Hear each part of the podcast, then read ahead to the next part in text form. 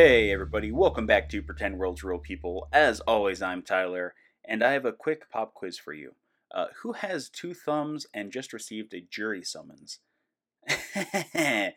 this guy. Oh my god. Uh, it, you know what? I'm picked every single time. I get one of these every year and a half. At this point, it's just a part of my life. Uh, I, I feel like I'm slowly becoming Stanley from The Office, though, when it comes to that, because it's not that bad. However, I did plan a vacation around that time, so it sucks. I have to kind of like take a break from vacation, zip over to my uh, my city, do it, and then hopefully not get picked. uh, outside of that, I am currently in Phoenix recording a commercial, so I have a day off. I'm uh, just getting ready to shoot. Actually, I haven't started yet, and I'm recording this intro in a very cool hotel room with a popsicle. Just enjoying the AC. I hope everybody else is staying nice and cool out there nothing too crazy to uh, to talk about for the last week. Honestly, I've been sending in more industrial auditions than ever, and uh, just seeing if one of those stick. You know, see what happens. Oh man, uh, sorry, I'm I'm still thinking about the Jerry summons. Uh, in other news, though, we are closing in on 100 episodes, so I have a few more episodes left. I will let you know when the 100th is coming up and uh, try to celebrate, maybe do a live stream or something. I haven't really thought that much ahead because I have so many other things I'm trying to plan out for the podcast. But these uh, next two episodes are going to be essentially uh, almost two parters in a way because I'm speaking to a screenwriter slash producer this week, and I'm can't even talk today. Then I am talking to a director of the same project next week, and this week I'm actually talking to Alan Trezza, who is a former studio exec, now producer and screenwriter, who's penned two really awesome horror comedies. One being Burying the Ex with Anton Yelchin and Alexandra Daddario, and We Summon the Darkness with Alex as well, which is an amazing horror comedy you guys should really check out. Uh, we had a blast chatting. I loved hearing what his upbringing was like, how he got into the business, how he worked his way up, and is now really just enjoying writing movies and creating his own projects. So I feel like we could have talked for forever, and hopefully I'll bring him back to the show and we can uh, we can have a longer chat. Uh, maybe even get him and next week's guest together for a really fun live stream. So we are going to look forward to that. But for now, let's uh, let's sit back, go ahead and grab your coffee, grab your tea, grab your kombucha, uh, water, I guess, if that's your thing, and let's sit down and talk with Alan Trezza.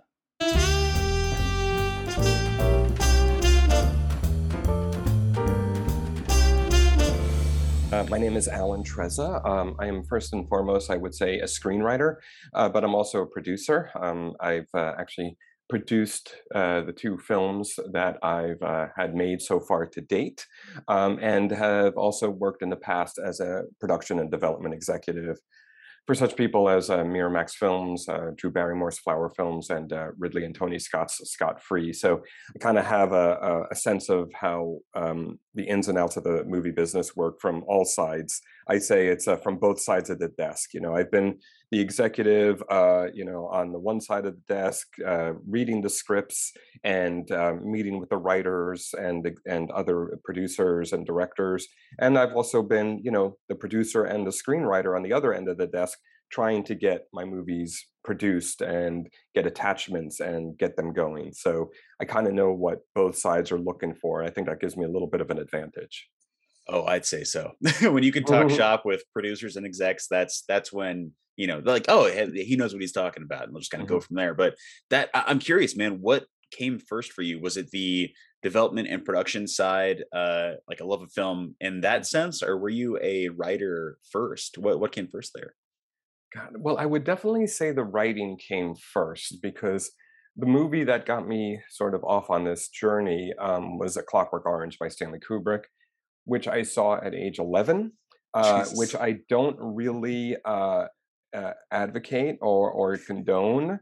However, um, for me and where I was in my headspace, it really gave me sort of uh, a, a, a, a, passion and a love for daring films and daring, daring storytelling, uh, taking chances, doing things that maybe aren't exactly four quadrant or you know family friendly, shall we say. However, if they're done with an intelligence and an artistry. Um, that's sort of like what I was looking for, uh, and and Kubrick definitely delivered that.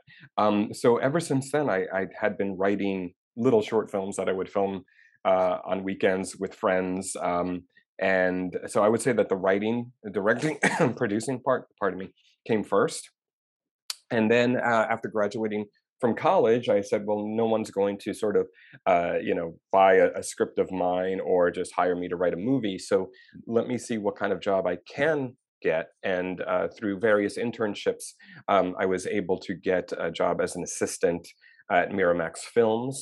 Uh, the uh, late 90s, the heyday of, of Miramax when they were just sweeping the Oscars for Shakespeare in Love and also, you know, making box office hits like She's All That. Um, it was a pretty exciting time. Uh, you know, Jackie Brown had come out. Uh, you know, Quentin was always in the office, uh, and um, it was a super cool time. Uh, a, great intro- uh, introductory gig for sure. Oh yeah, I mean, it's you are in a uh, a workplace environment, but did you create relationships with filmmakers like Quentin? Uh, you know, in the long run, which is kind of a weird thing to say in this business, but did you find any uh, professional relationships or friendships that you still hang on to to this day? Uh, yeah, well, eh, I, I did I did speak to Quentin on a number of occasions. However, uh, we never exchanged cell phone numbers. But you know, just just to let everyone know, um, you know, uh, what's what kind of a, a, long game that this is is you know one of the first filmmakers I had met uh, I think my first week on the job was uh, a young up and coming filmmaker named Mark Forster. Uh, who only had, I believe, a short film to his name, and uh, to, to, see him direct a Bond movie, and you know now he's directing Tom Hanks's new movie. It's it's pretty amazing, you know. So yeah, I mean a, a bunch of people who are huge, huge names now, but that that was that's just the first to come to mind because I remember meeting him, um, you know, my first week. And uh, my boss at the time, Robbie Brenner, who's an Oscar-nominated uh, producer now and uh, runs the film division at Mattel. She's actually producing Barbie with Margot Robbie right now. She introduced me to Mark and said, "This guy's going to be huge one day." And uh, like I said, all he had was a short film. And a few years later, perseverance and talent, um, he is where he is now. Oh my God! Mm-hmm. I mean, I have to rewind a little bit here. Are you from Los Angeles? I am not. I'm uh, about as far as away as you can uh, get. And if you live in LA, I'm I'm from Long Island, New York. Oh wow! So I, this is one of my favorite things to ask. It's it's that journey to LA before these relationships are built, before you meet everybody, where it's you know you're you're running off of ambition and, and just a dream to to work in the industry. So what was your your journey like going to Los Angeles? Was that directly like right after college? Did you go to college in uh, California? Uh, no, I, I, went New York City, Fordham okay. University, uh, Fordham University, right by uh, Lincoln Center, uh, which was fantastic because you know I was in the heart of the city. Um, I uh, my first internship was actually at New Line Cinema, which was walking distance from where the school was. plus, they had an incredible like Sony IMAX theater down the street. Uh, and then on the weekends, I remember um, going to a place called Kim's Video in uh, downtown, which um, the first video store I ever went to, where it was the categories were by director, not by genre. Uh, so if you wanted to see John Woo movies, you just go to the John Woo section.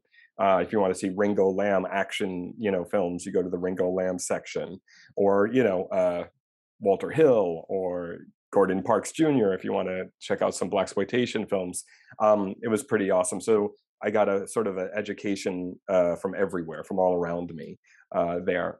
but yeah, to, to, answer your question, uh, I did uh, buy a one-way ticket not too long after graduating. I just had a list of names of contacts, and uh, as I, I mentioned earlier, the first name on the list was Robbie Brenner. Uh, Robbie um, was an up and coming exec at Miramax. And just around the time that I moved out here, she had gotten promoted and was looking for an assistant. And um, thankfully, uh, I got an interview and then got the job not too far after. So I was very, very fortunate in that it was a very sort of fast, you know, kind of journey. Um, and there was a lot of luck, a lot of luck involved in it, I have to say yeah, that seems like the golden ticket of opportunities, you know. And of course, as especially in the assistant position, you're working your ass off day and night. How long did you keep that uh, position up? Oh, uh, I was there for, for, quite a long time because Robbie was was really really supportive of both me being an executive and being being a screenwriter. Mm. So um, I was uh, I was there for a number of years, and actually, that's one of the reasons why I sold my first script. Is um, I wrote it and I gave it to Robbie to read. Uh, I had given her a few others in the past, um, but I had written a, a, film that I thought was pretty commercial, and I gave it to her on a Friday, and then on a Monday, she says, uh, "I think I want to buy this," and um, and she ended up buying it. So I was able to sell a script while I was still an assistant, um, and uh, it's it's a film called it's a screenplay called Baseline, mm. uh, which I described as Eight Mile in the world of junior women's tennis. So it's sort of like an underdog story, you know, girl from the wrong side of the tracks is in this elite sort of um, a tennis academy. Uh, she's the underdog, and and you know she ends up sort of rising through the ranks and gets a wild card ticket to um, to Wimbledon, um, with a lot of edge, a lot of humor, um, and um, and I, I also remember uh, it was weird because you know I'd be answering phones for Robbie one minute and making scheduling meetings, and then they'd I'd have to schedule in a way my own meeting for notes. so I'd be like notes with me, Alan, uh, on my script baseline uh, this Friday at 2 p.m. after lunch. You know, so it was kind of funny, um, and it was also super cool because uh, I uh, was sent on a research trip to the Nick Bollettieri Tennis Academy in Florida. Uh, so I was able to do that for four days. So as I said, she could not have been more supportive or really cooler with uh, with my endeavors as a screenwriter. Oh wow! It, how uh, how was the process, sort of exporting yourself from the assistant position to becoming an executive? I mean, was that something that took a little bit longer after you sold that script and you're working on that or was that more of a i think you've outgrown your position here we should move uh, well at the time robbie um, was interested in independent producing and running her own company and uh, she really fell in love with this one script a script that i actually helped find um, and she basically said she's like alan if i do anything it's going to be to produce this and um, i'm not sure if i can work here and produce this movie at the same time I'm just going to go and make this movie. Um, if you'd like to, you know, go with me, that's awesome. If you'd like to move on forward, if you want to become a creative executive, which is the next step, um, I'm I'm happy to help in any way I can. Um, and it just so happened that um, a couple of weeks later, uh, a job opening at Flower Films, which is Drew Barrymore's company, um, opened up, and um, I interviewed for it. And I remember basically driving on my way home from the interview and they called and said that they wanted me. So um, I think Robbie might have also put in a good word for me too. So that's how that happened. Wow, man! I, I sorry, I just I, I love diving into these stories and and hearing how these ascensions go into uh, mm-hmm. especially the world of Hollywood. So going from you know being assistant to working at Flower Films, I mm-hmm. mean, what was your what was your end game with that? Were you looking at maybe going more of the uh, the studio exec route or you know being a producer or you know were your eyes really led on on writing at some point and really just solely focusing on that. Yeah. Well i i really did get seduced by the sort of the executive sort of route you know expense account um, getting to see the films early going to cool screenings at caa and uh, uta and william morris um, which is just William Morris at the time, not William Morris Endeavor. Uh, you know, going to film festivals, that whole thing. But I think there was always something deep inside of me that um, wanted to tell my own stories and make my own sort of films. So um, it was, I believe, towards the end of my tenure at at actually Scott Free. We're going to fast forward a little bit. That I really started to kind of shift my focus to going back to screenwriting. But I had sort of did the executive thing for a number of years, put the screenwriting uh, on hold, but then revisited it. Yeah, it seems like you've made a really big marker on the independent horror comedy scene. Is that a genre that uh, I mean, having mm-hmm. seen Clockwork Orange at 11 years old, I can't really mm-hmm. like ask this question without any stance whatsoever. But is that something you're more drawn to that particular genre, or are you just a, a, man of all genres? Do you have like an action film you want to write at some point? Are you going to go straight into like indie dramas, or is horror comedy just your jam, man? it's funny. Um, uh, I I, I I really grew up, as I said, watching films that are a little off kilter, uh, a little unique. Um, and I, I love genre films. I, I think they're some of the most effective uh, type of movies out there. You can feel suspense, you can feel terror, you can feel laughter, um, and it's just, they're just a darn good time. So uh, yeah, I, I, I do love genre, um, uh, all types. Uh, so horror comedy. I also love just straight pure horror. Um, I love you know just straight sort of crazy exploitation, uh, that whole thing. So yeah i mean it, it's where it's where the story sort of takes you um, i can't really control it um, you know uh, my tennis uh, dramedy that i sold that was just an idea that i got when i was on long island uh, one summer uh, i was home for a week and i drove by the old tennis academy where i used to play and i said wow that's a world there. I, I, that a story could really take place here it's so intricate and the the the different clicks and everything and i remember all of this and then the movie just kind of kind of spilled out of me you know?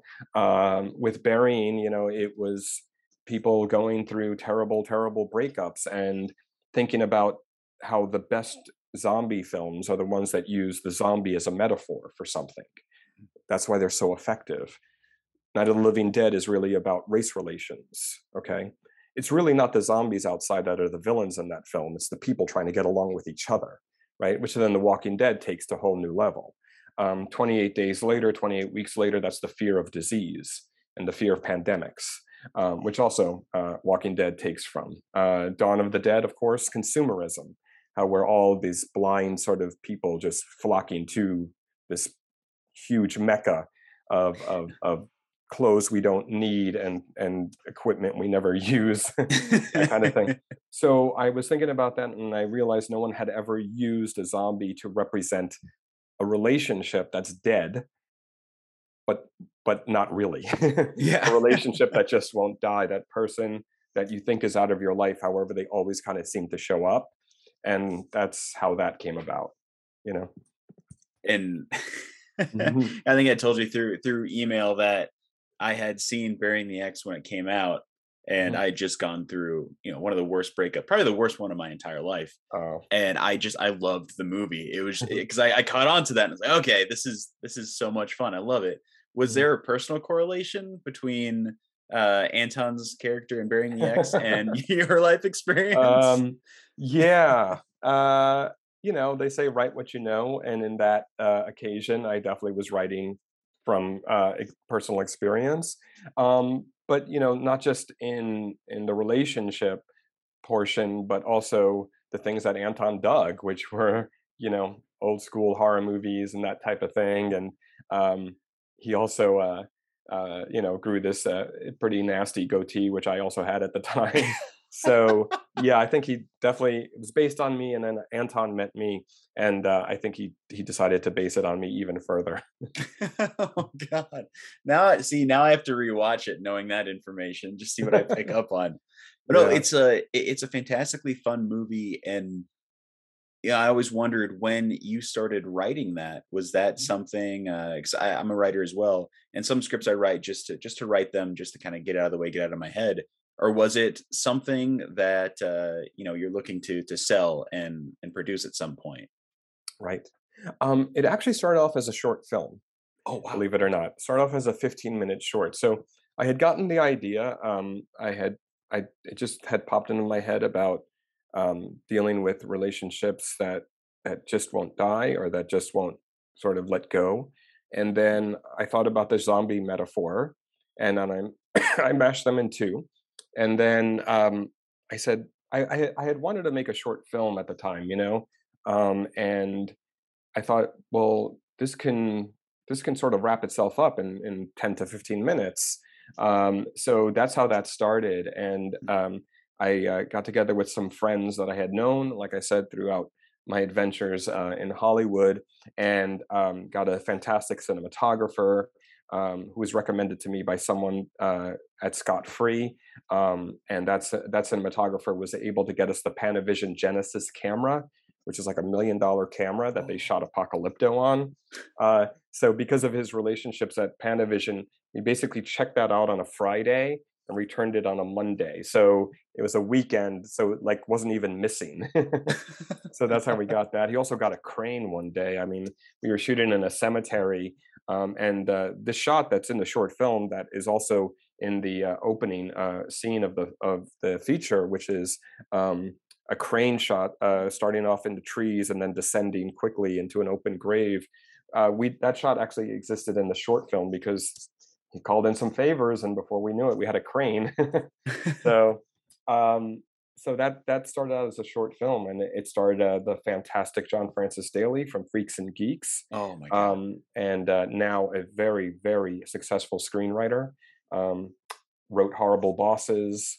Uh, he wrote uh, Game Night, and now he's writing and directing. I think Dungeons and Dragons right yeah. now. Um, and also one of my childhood crushes, Danielle Harris uh, from the Halloween franchise.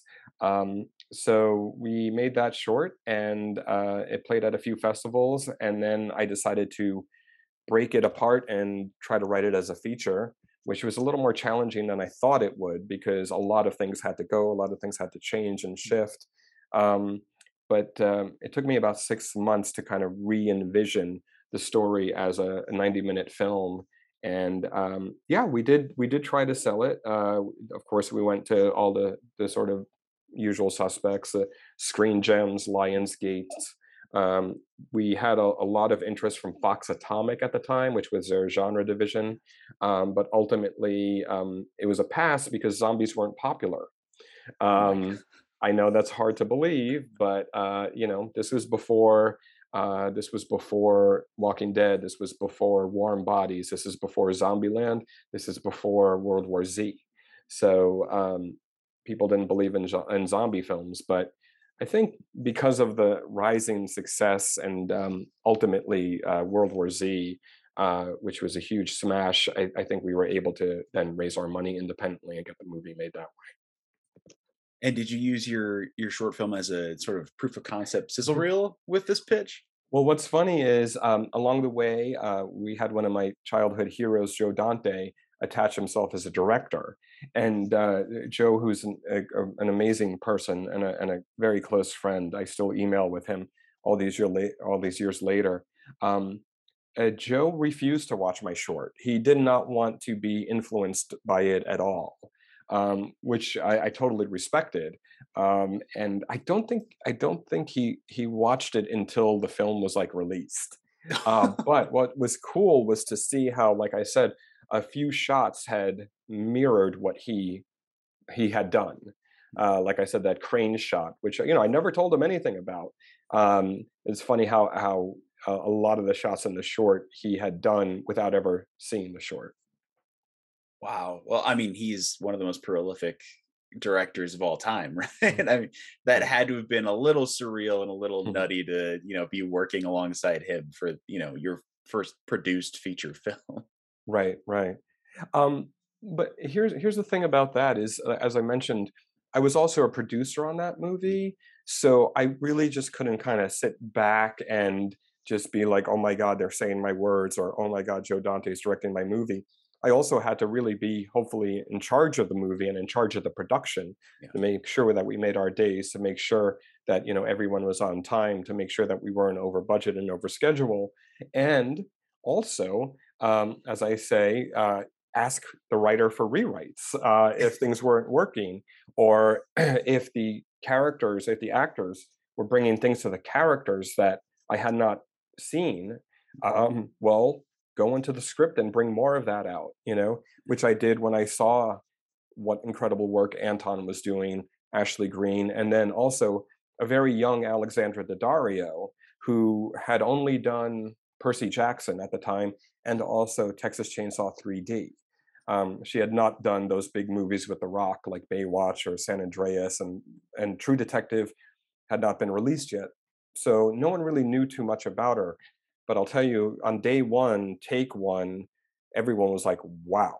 Uh, and our AD was like, "That girl is a star," and um, she brought so much life and personality to it that I started sort of bringing out more, giving her more lines, giving her more scenes. So um, that's part of kind of producing is realizing um, how the movie is going and then you know making it the best way it could be the script is a fluid document um, you know it, it invariably changes so I, I, there was really no rest uh, uh, it was just it was constantly working but working on something that I think everyone really believed in and everyone was having a good time with. It, it sounds like it sounds like it was the uh, you know that energy you get from those college short films where you're up till you know probably six in the morning, you sleep for an hour, and then you get back to to working again. Yeah. Would you say your uh, your adrenaline uh, was just completely depleted by the end of that shoot? um, no, uh, no. I, w- I was I was happy to to wake up at five every morning and go to bed at, at two um, because you know you're making a movie. um, you're making a movie, and not only that, Joe runs such a great set that it's just a joy to be there. You know, it's not one of these sort of um, nightmare scenarios where the director is a tyrant, no one's talking to each other, people are yelling, people are screaming, people are scared to, you know, uh, make their opinions heard. It was not like that at all. Um, and I think our script supervisor, who had done numerous films up until then and had just done Nightcrawler at the time, said, "This is the funnest set I've ever been on." Um, and I, a few other people have said that as well. So at the end of it, I was actually rather sad that it was over. I kind of didn't want it to end. And I remember, I remember saying to like our AD, uh, you know, every day that would pass, I would be like, 10 more days, nine more days, eight more days. And she's like, oh, don't, don't, don't say that. Don't, don't count down the days. I'm like, no, I'm not waiting for this to be over. I'm dreading for this to be over.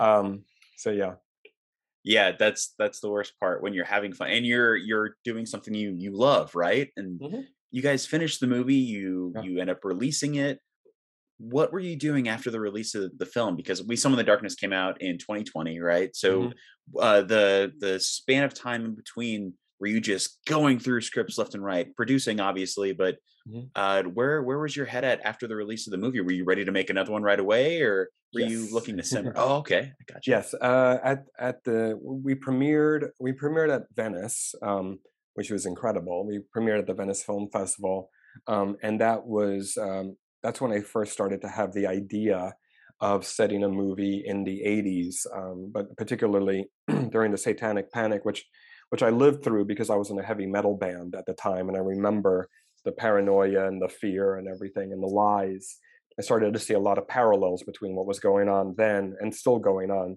in terms of the media and lies in order to keep people ignorant and keep the powerful in power. Um, so that's when the idea started to happen. And then we had another premiere in Hollywood at the Cinematheque um, on Hollywood Boulevard, right across from Musso and Frank's. And that's when I that that morning I had started to outline it. so even when the film was being released and everything, I was already working on We Summon the Darkness. Um, and then that's that's what I was working on at the time because I had such a great time on burying, as I mentioned. But at the same time, some of the things that were challenging on that movie, I wanted to avoid on my next one. Hmm. So, for example, Burying the Ex has multiple locations in in in and around Los Angeles. That proved to be really, really, really challenging. Um, yeah, you can write exterior Hollywood Forever Cemetery night that's great. But actually going and getting that location and paying the money to get that location, that's a whole other thing. Um, or writing um, uh, exterior, the New Beverly Cinema, uh, which is Quentin Tarantino's movie theater. Uh, yeah, that's great on paper, but then you actually have to go and get that location. A few things. Um, we hired an incredible location manager named Greg Alpert, um, who works with Ivan Reitman and used to work with Ivan Reitman. Now I think he works with his son. Um, so boom, he got him. I don't know how he did it on the budget that we had. Uh, and also, as you know, in, in Burying it, one of the end scenes is um, a screening at the Hollywood Forever Cemetery, which they do, especially during the summer times and during Halloween. Um, I don't know how he did it, but he's like he got that location in the cemetery. He got a projector up there, and and yeah, it was amazing. Uh, for the New Beverly, um, how we got that is Joe called up Quentin, and he said, "Quentin, I'm I'm making a movie. It's a zombie picture. Um, there's a scene that takes place at the New Bev, um, and Quentin basically said, whatever you need, no charge. Um, so we were shoot we shot at the New Bev for one one day, uh, free of charge." Um, but as I said, you know, getting there was was a bit of a challenge Um, so for my next one, I said, okay, my next one's going to be in a non-specific area and mainly one location, which is a house. Um, and uh, you know, no, not really big on effects. You know, we don't have to do zombie effects every morning for three hours, um, but just really sort of kind of bare bones uh, in terms of the production, but hopefully uh, big in terms of thematics and story and character.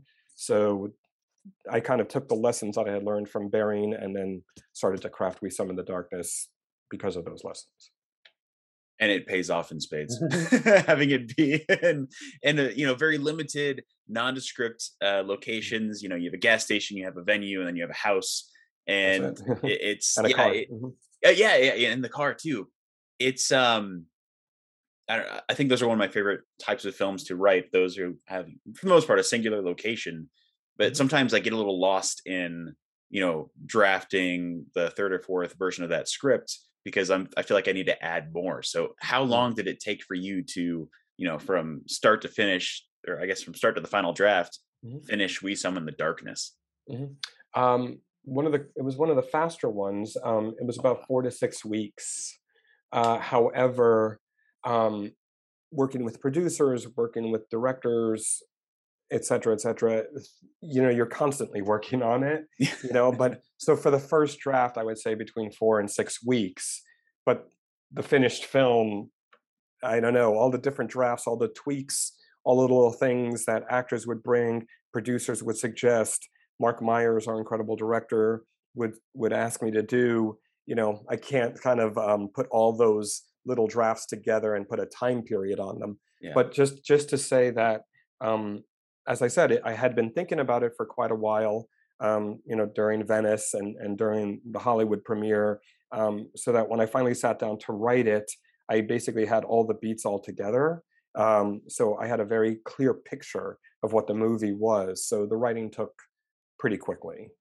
That's yeah. just my process. I I I can't um, start with a blank page, right? fade in, and just go straight to page ninety or straight to page one twenty. I have to see the whole movie. I have to know the whole entire movie. And then writing the script now for me, uh, a first draft takes, like I said, four to six weeks. But that could that could entail months and months of planning. Um, yeah. Yeah.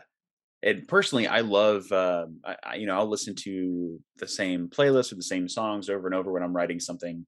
Uh, anything that gave me that inception, that idea, do you do the same thing while you're writing? Do you need uh, music to write, or are you somebody who can go out in nature, or do you need mm-hmm. complete and utter fluorescent silence to write? Yeah.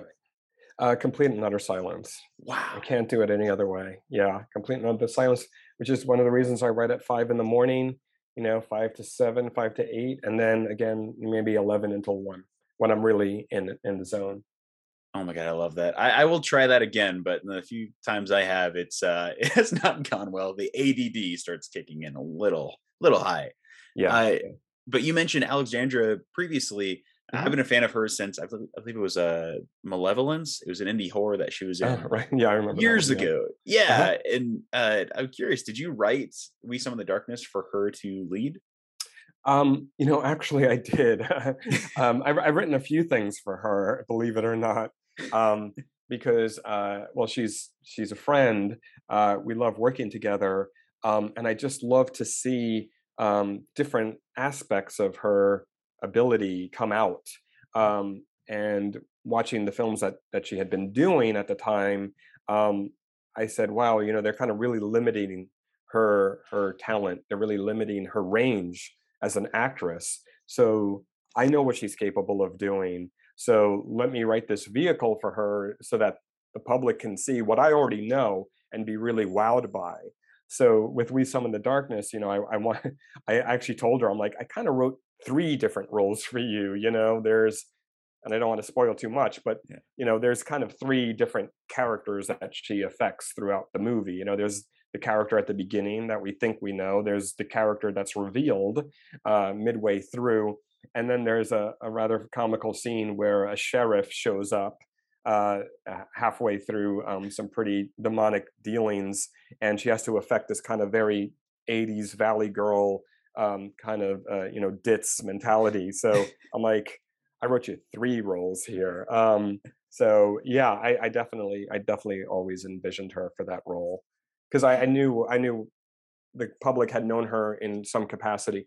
And the same thing with Johnny Knoxville. You know, it's it's called stunt casting in the business, where you cast someone who's so well known for portraying a particular role, and then they do something completely different. So since this movie, We Summon the Darkness, deals with perception versus reality, and um, things that we think we know to be true, I really wanted to cast against type as much as I could. Uh, and what about the uh, the rest? I mean, the whole cast in that film, they they're all terrific, and mm-hmm. especially, I mean, Alexandra scared the living hell out of me watching it because uh, she's just so great. But uh, everyone else is just so incredibly talented. Do you have them in mind as well, or was that just one of those you know longer casting processes to find that right person? there there was really no way that that I could have envisioned all, all those people. Um, I really kind of, except for Alexandra on, on certain occasions, um, I try not to write for a particular character or a particular actor, I should say. Um, but that was just um, looking and having people read, and again, our incredible producers um, reaching out to people that they knew. Um, so Keean Johnson uh, the main boy character, uh, plays the drummer, was a friend of the producers um, who had just done Battle Angel, Alita Battle Angel, um, and was definitely on the rise. And he was just going to do this Roland Emmerich film called um, Midway.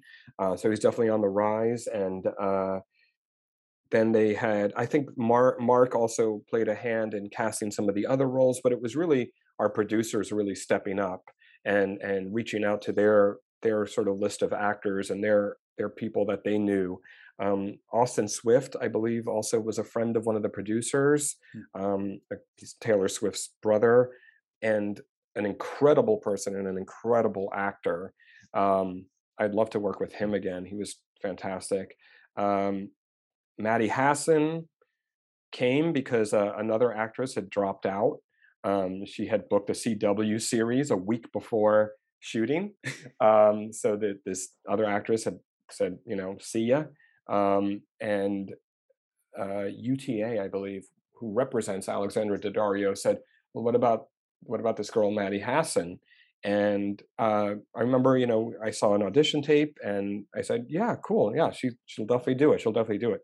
But then, whoa, uh, again, like with Alexandra, Maddie's the blonde one who plays Val wow. Uh, yeah, I think after her first take, uh, I turned to Marc and I said, "We got a live one here." Um, and again, you know, her role just expanded and expanded. Um, and uh, I was asking Marc, I was like, "Man, so how, how do you direct someone who is so spontaneous and so dangerous?" And he goes, "Oh, with Maddie, you just kind of open up her cage and let her loose." Which is funny because if you do meet Maddie, she's very put together, very eloquent, very composed. Um, you know, always like beautifully dressed. Uh, but with that role, she just became someone else completely. Uh, yeah, it it shows it shows quite a bit. If listeners, if you haven't seen We Summon the Darkness, get your shit together and check it out because it's one of the better horror comedies you'll you'll check out and it's uh yeah it's fun seeing the final product now knowing you know the the background behind it and you know you you did that yeah, it was released in 2020 and i believe you have a few things in development from what i've read uh, the internet you know it's not always uh, full of truth but mm-hmm. what uh what what are you up to next after you know especially a, a film like that do you have anything uh, closer into production now that things are kind of leveling up COVID wise? Yeah. Oh no, most definitely, most definitely. Uh, yeah, uh, lockdown was a very fertile period for me. Um, I wrote two specs and I think two TV series, uh, uh, all are all of which have really, really amazing attachments to um, both directors and producers. Um, nothing I can mention just yet, but let's just say uh, they're also in the genre space um, a little bit more serious. Um, one is uh, I, I, call it a Latinx horror film. Um, so it's it's a horror film eh, steeped very uh, deeply in uh, the Mexican culture um, and what it's like to be an immigrant here, um, and how our country uh, likes to think of uh, it as being a place that welcomes immigration, but in the end, it really welcomes assimilation mm. and how people have to sort of change their names, change their looks, change their heritage in order to ascend uh, and and become successes, and what that does to a person's identity. Um, sort of a very Polanski-esque type of of horror thriller, but you know, with a, a, a strong Mexican female lead. Um, and it's just a, a, a, a I call it a nightmare. Um, it's just a, a, nightmare of somebody realizing that they have uh, abandoned their identity and their hi- heritage to attain heights that are, are really in the end rather vapid um, and that nightmare scenario and that haunting scenario um, and then uh, yeah the other is a series which also is genre but with a little bit more of a sci-fi supernatural bent hmm. um, and more and more things coming Wow. Eh, so you you must be working tirelessly just to. I can see the passion on your face as we're we're talking. Okay. Just uh, and the bags under my eyes too. hey, I've overblown the lighting in my office, so you can't see mm. the bags under my eyes. Yeah, uh, I have to get one of those O-ring lights. Oh, help yeah. myself out here. I mean, honestly, man, I'll tell you, I have one of those uh, gooseneck lamps that I'm just propping on my oh, microphone stand. Yeah, I see it. Mm-hmm. Boom, save so much money. but uh, you know, you you are and have been working so hard, you know, throughout your career, I am curious to hear what helps you decompress. Like, what do you like to do outside of writing and producing and mm-hmm. directing? Mm-hmm. Is there anything that kind of helps you relax and let go of the day? Mm-hmm. Um, yeah, you know, walks are really, really nice. Um, I I have a family, a, an amazing, beautiful family um, that love me, and I love them. So every time I sort of close the laptop, I kind of go to them and um, I forget about everything and they are now the focus of my attention you know and because of that i'm able to decompress you know or we always try to take a nightly walk together um, that really does help me decompress for sure because uh, it's as far away as you can get from the worlds that i inhabit on, on a daily basis. Um, you know uh, my my children who are you know all above the uh, all below the age of eight um, although um, they wonder what daddy does and they wonder what the posters are in his office that you can see behind me i say um, don't worry about that just yet. There's a few years before you learn about that. Um, that's that's really how i kind of decompress. I kind of it's as like i said it's as far away from the worlds that i inhabit as as you can imagine and and therefore it kind of helps to clear my head a little bit. It, it helps when you're not the center of your own universe. It helps when what you're doing really isn't life or death right? Because as yeah. writers we tend to sort of go into our own worlds and that's all that matters and and and that's what the world revolves around and that's that's actually not true so that's what keeps me grounded wow no no i i love that i um you know i've been with the the same person for the last two and a half years and those nightly walks have really helped out so much. Now I'm an actor as well, so when I'm not worried about the the callback or if my right. my script went somewhere, they like you said they they keep you grounded. So that's beautiful to hear, man. That you know a lot of people just say, "Oh yeah, you know I play pickleball." Okay, like no right. judgment on pickleball, but but what else do you have? Uh, yeah. No, that's that's that's amazing, man. So I'm guessing you have not and have no plans to show them Clockwork Orange in the uh, next three to four years. Uh, no, no, they're wild enough as it is. I, yeah, I'll I'll, I'll judge when's when a good time is, but yeah. you know, we'll see. no time soon. Yeah. well, uh, I'll ask my my last, you know, couple of questions here. One of which being, uh, if you have a party story that you could share with the, the listeners. So on this show, a party story for us is essentially a story that you would share at a party. So something that maybe was really impactful to you, something that uh, you know, experience you can never forget, uh, mm-hmm. that you just remember most of the pivotal moments of that you would yeah. share with your friends, whether it's you know talking to Quentin Tarantino or working with Joe Dante or you know your friendship with with Alexandra. Is there something you could share with our listeners? Yeah, sure. Um, this is a story I, I like to tell because um, there's a, a numerous lessons in, in this. Um, but uh, it, it, was during the making of Burying the Ex. It was um, during pre-production, uh, which is also which is always the most stressful time, especially for an independent production, where you have your full budget one minute and then the next minute it's completely slashed or you have an actor and then a minute later you know they're signed on to two seasons uh, for a cw show or for a netflix show. So pre-production is always for me the most stressful. I think shooting hopefully if you have a, a great director and a good crew can be very joyful and could be very fun um, editing hopefully if everyone did their job during shooting um, and the script is what it should have been um, that should go relatively smoothly. But pre there's a lot of questions there's a lot of fluidity in, in pre-production um, so it's always in, in my opinion the, the most stressful time. So we were in pre-production on, on Burying the Ex and we were trying to cast up the movie meanwhile the budget was sort, sort, sort of wavering um, there were a lot of ifs and there was a lot of you know questions are, are we making a movie? Or are we not making a movie? I don't know show up tomorrow we'll find out. Um, so uh, it was my birthday, I remember, and uh, probably one of the worst birthdays of my life. Um, you'd think it'd be the best birthday of my life, right? You're in mm-hmm. pre-production on your movie that you wrote, that you're producing, that has a, a legendary director. You know, you saw his, you saw The Howling. Uh, when you were 12 and it blew your mind and then you saw gremlins and then you saw Innerspace and all this stuff and now you're this guy's a friend and now he's making your movie like you think it'd be the worst you think it'd be the best birthday, but it was really the worst because at the time uh, everything was very up in the air, and it looked like this thing that was within my reach was now crumbling before my eyes. So, you know, is, is it better to watch a dream die than to never have had it? I don't know. Sometimes that's uh, actually a, a, line from Rush, uh, one of my favorite bands.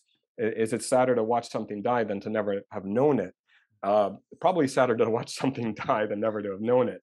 So the movie's crumbling before my very eyes, and it's my birthday. Um, people were not really getting along. Uh, there was a lot of stress, a lot of anxiety, and I was driving home from the production office, and um, probably about nine o'clock at night, and it was like you know started at eight a.m. Uh, driving home on my birthday from downtown LA, and uh, I get a call, and um, an actor had been cast uh, that was completely against type, that was completely not who I had envisioned. Mm. Um, and I kind of lost it a little bit. And um, the producer that had cast that actor uh, was unbeknownst to me in the room, and I was on speakerphone. So everything I was saying was being heard by everybody. So that made it even worse. so could you imagine? Things are already bad. It's your birthday. Uh, you sort of tell the person on the line every reason why that actor should not be cast and how did this come to be and how did this happen and who casted this actor only to have everybody in the production office basically hear my rant right other people get on the phone Alan, you know, you should just be grateful, etc., etc., etc. The good news is, I said, you know what? We're going to make this work. I apologize.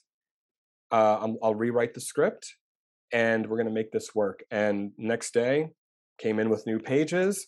We made it work, and uh, the rest is history. So just when you think you know you're at your lowest point, you really sort of have to find a way to turn it all around and and make it work. And as I said, you know, the film is had takes on a life of its own. Um, people come on board that you never expected, and most of the time, in my opinion, uh, that that's those have been the best sort of discoveries. Um, and uh, yeah, that that's a story that I like to tell a lot.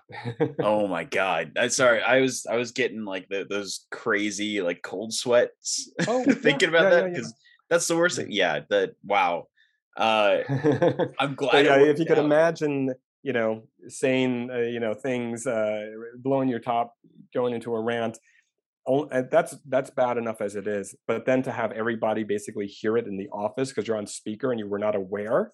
I should have been made aware that I was on speaker first and foremost. That's like rule number one. Hey, Alan, you're on speakerphone with blank, blank, and blank. I just want to let you know that didn't happen. oh, what the hell? Yeah, that, that's hard courtesy 101. yeah, yeah. Oh, but, but we, but as I said, you know, we all made it work. You know, we're professionals. at the end of the day, the movie's what matters. We moved on from it. We made it work, and I love the cast of that movie. The cast Yeah. in that movie is fantastic. I think they're one of the reasons why the movie works so well. And keep in mind, there was no rehearsal period for Burying. There was no rehearsal period for We Summon the Darkness. Um, yeah, so these people had to go basically on day one and act as if they had known each other for months or years. And with We Summon the Darkness, same thing.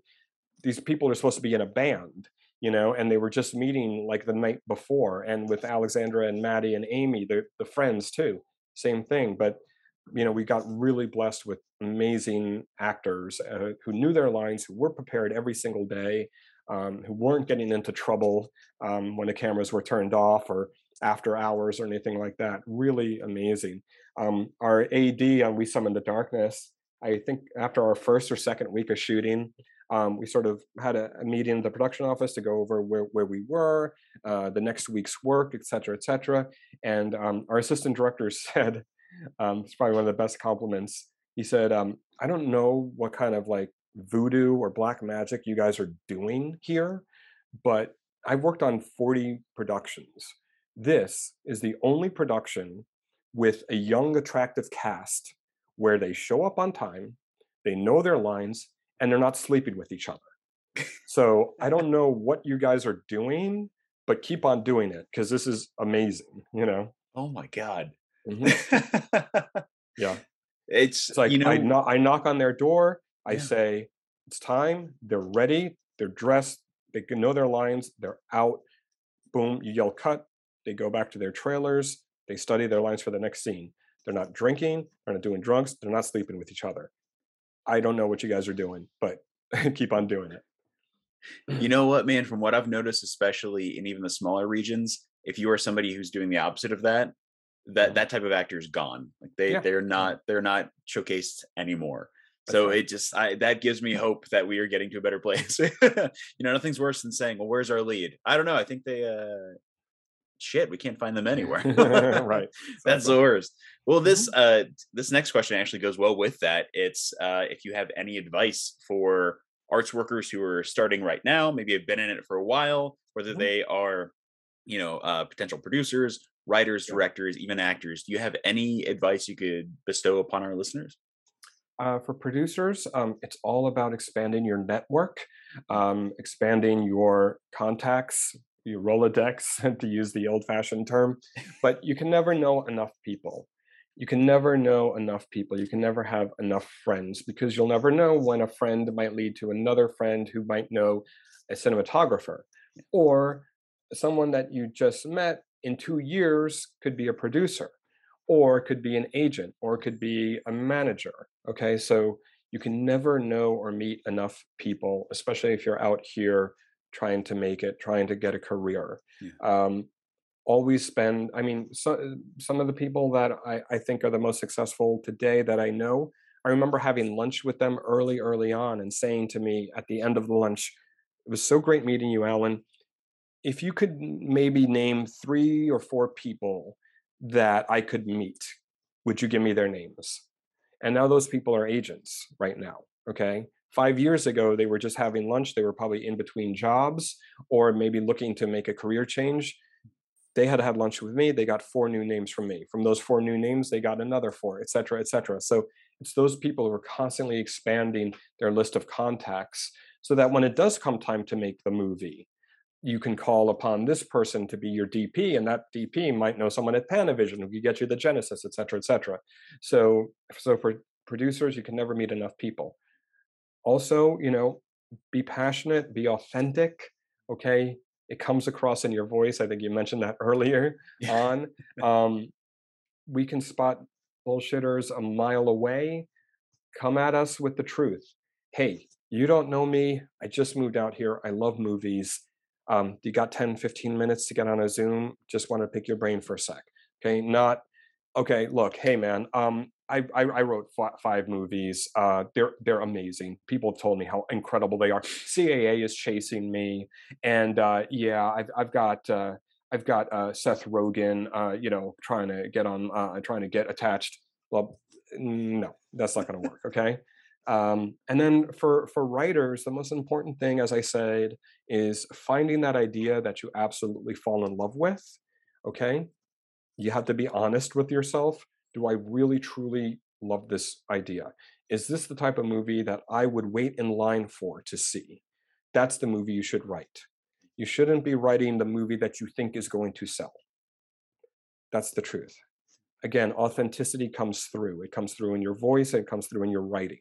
If you're writing a movie that doesn't matter if zombies are cool, you think they're cool, and you've got a take on them that people haven't done before, and you're dying to see this movie, that's going to really come through in your writing. If you are writing a movie because you think Tom Cruise is going to do this movie in space and you're going to beat him to it, so you're going to write this thing in four weeks about uh, a moon landing and a war that's taking place on the moon just because you think it's going to sell that's going to bomb. That's not going to happen. So again really the ones i've written several several screenplays i've sold several screenplays the two that i've gotten made so far and the ones that are also are are are uh, next up are the ones again that i really just wanted to see myself. Those were the ones that ended up getting made. The other ones the studio ones, those are in development somewhere because they've already got the next five years of big budget films lined up.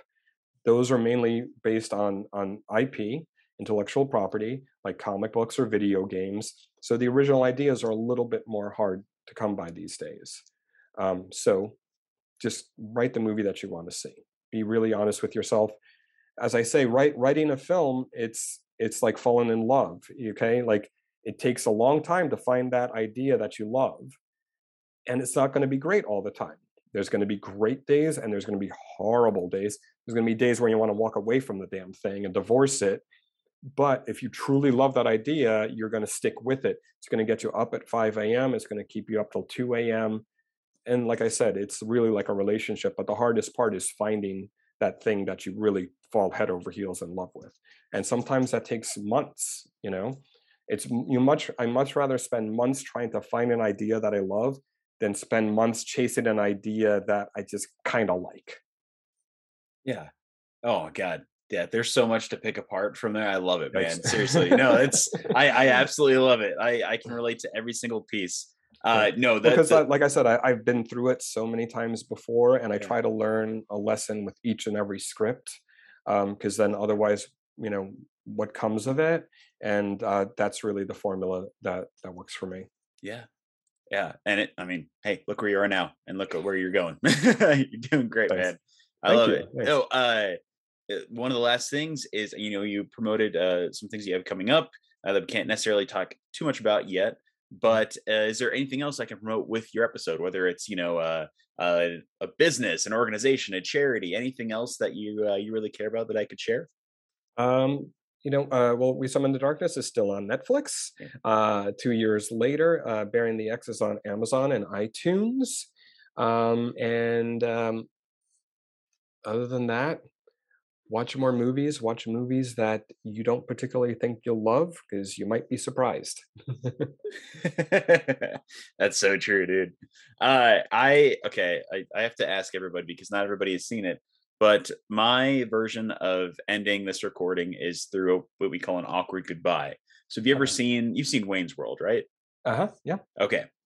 So I'm gonna do the cameraman silent countdown, three, two, one. And when I point to you, just give me your best awkward goodbye and we will we'll end the recording there. But I want to say first and foremost again, thank you so much for for your time, man. This was so yeah. much fun. I, I'm actually talking to Marc here, I think this Friday uh, no way. Yes. Oh, cool. I'll make sure I, I give him a, a, virtual high five for you. But yeah, seriously, right. thank you for your time, man.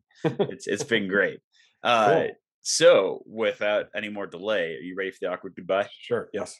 All right, man. Here we go. In.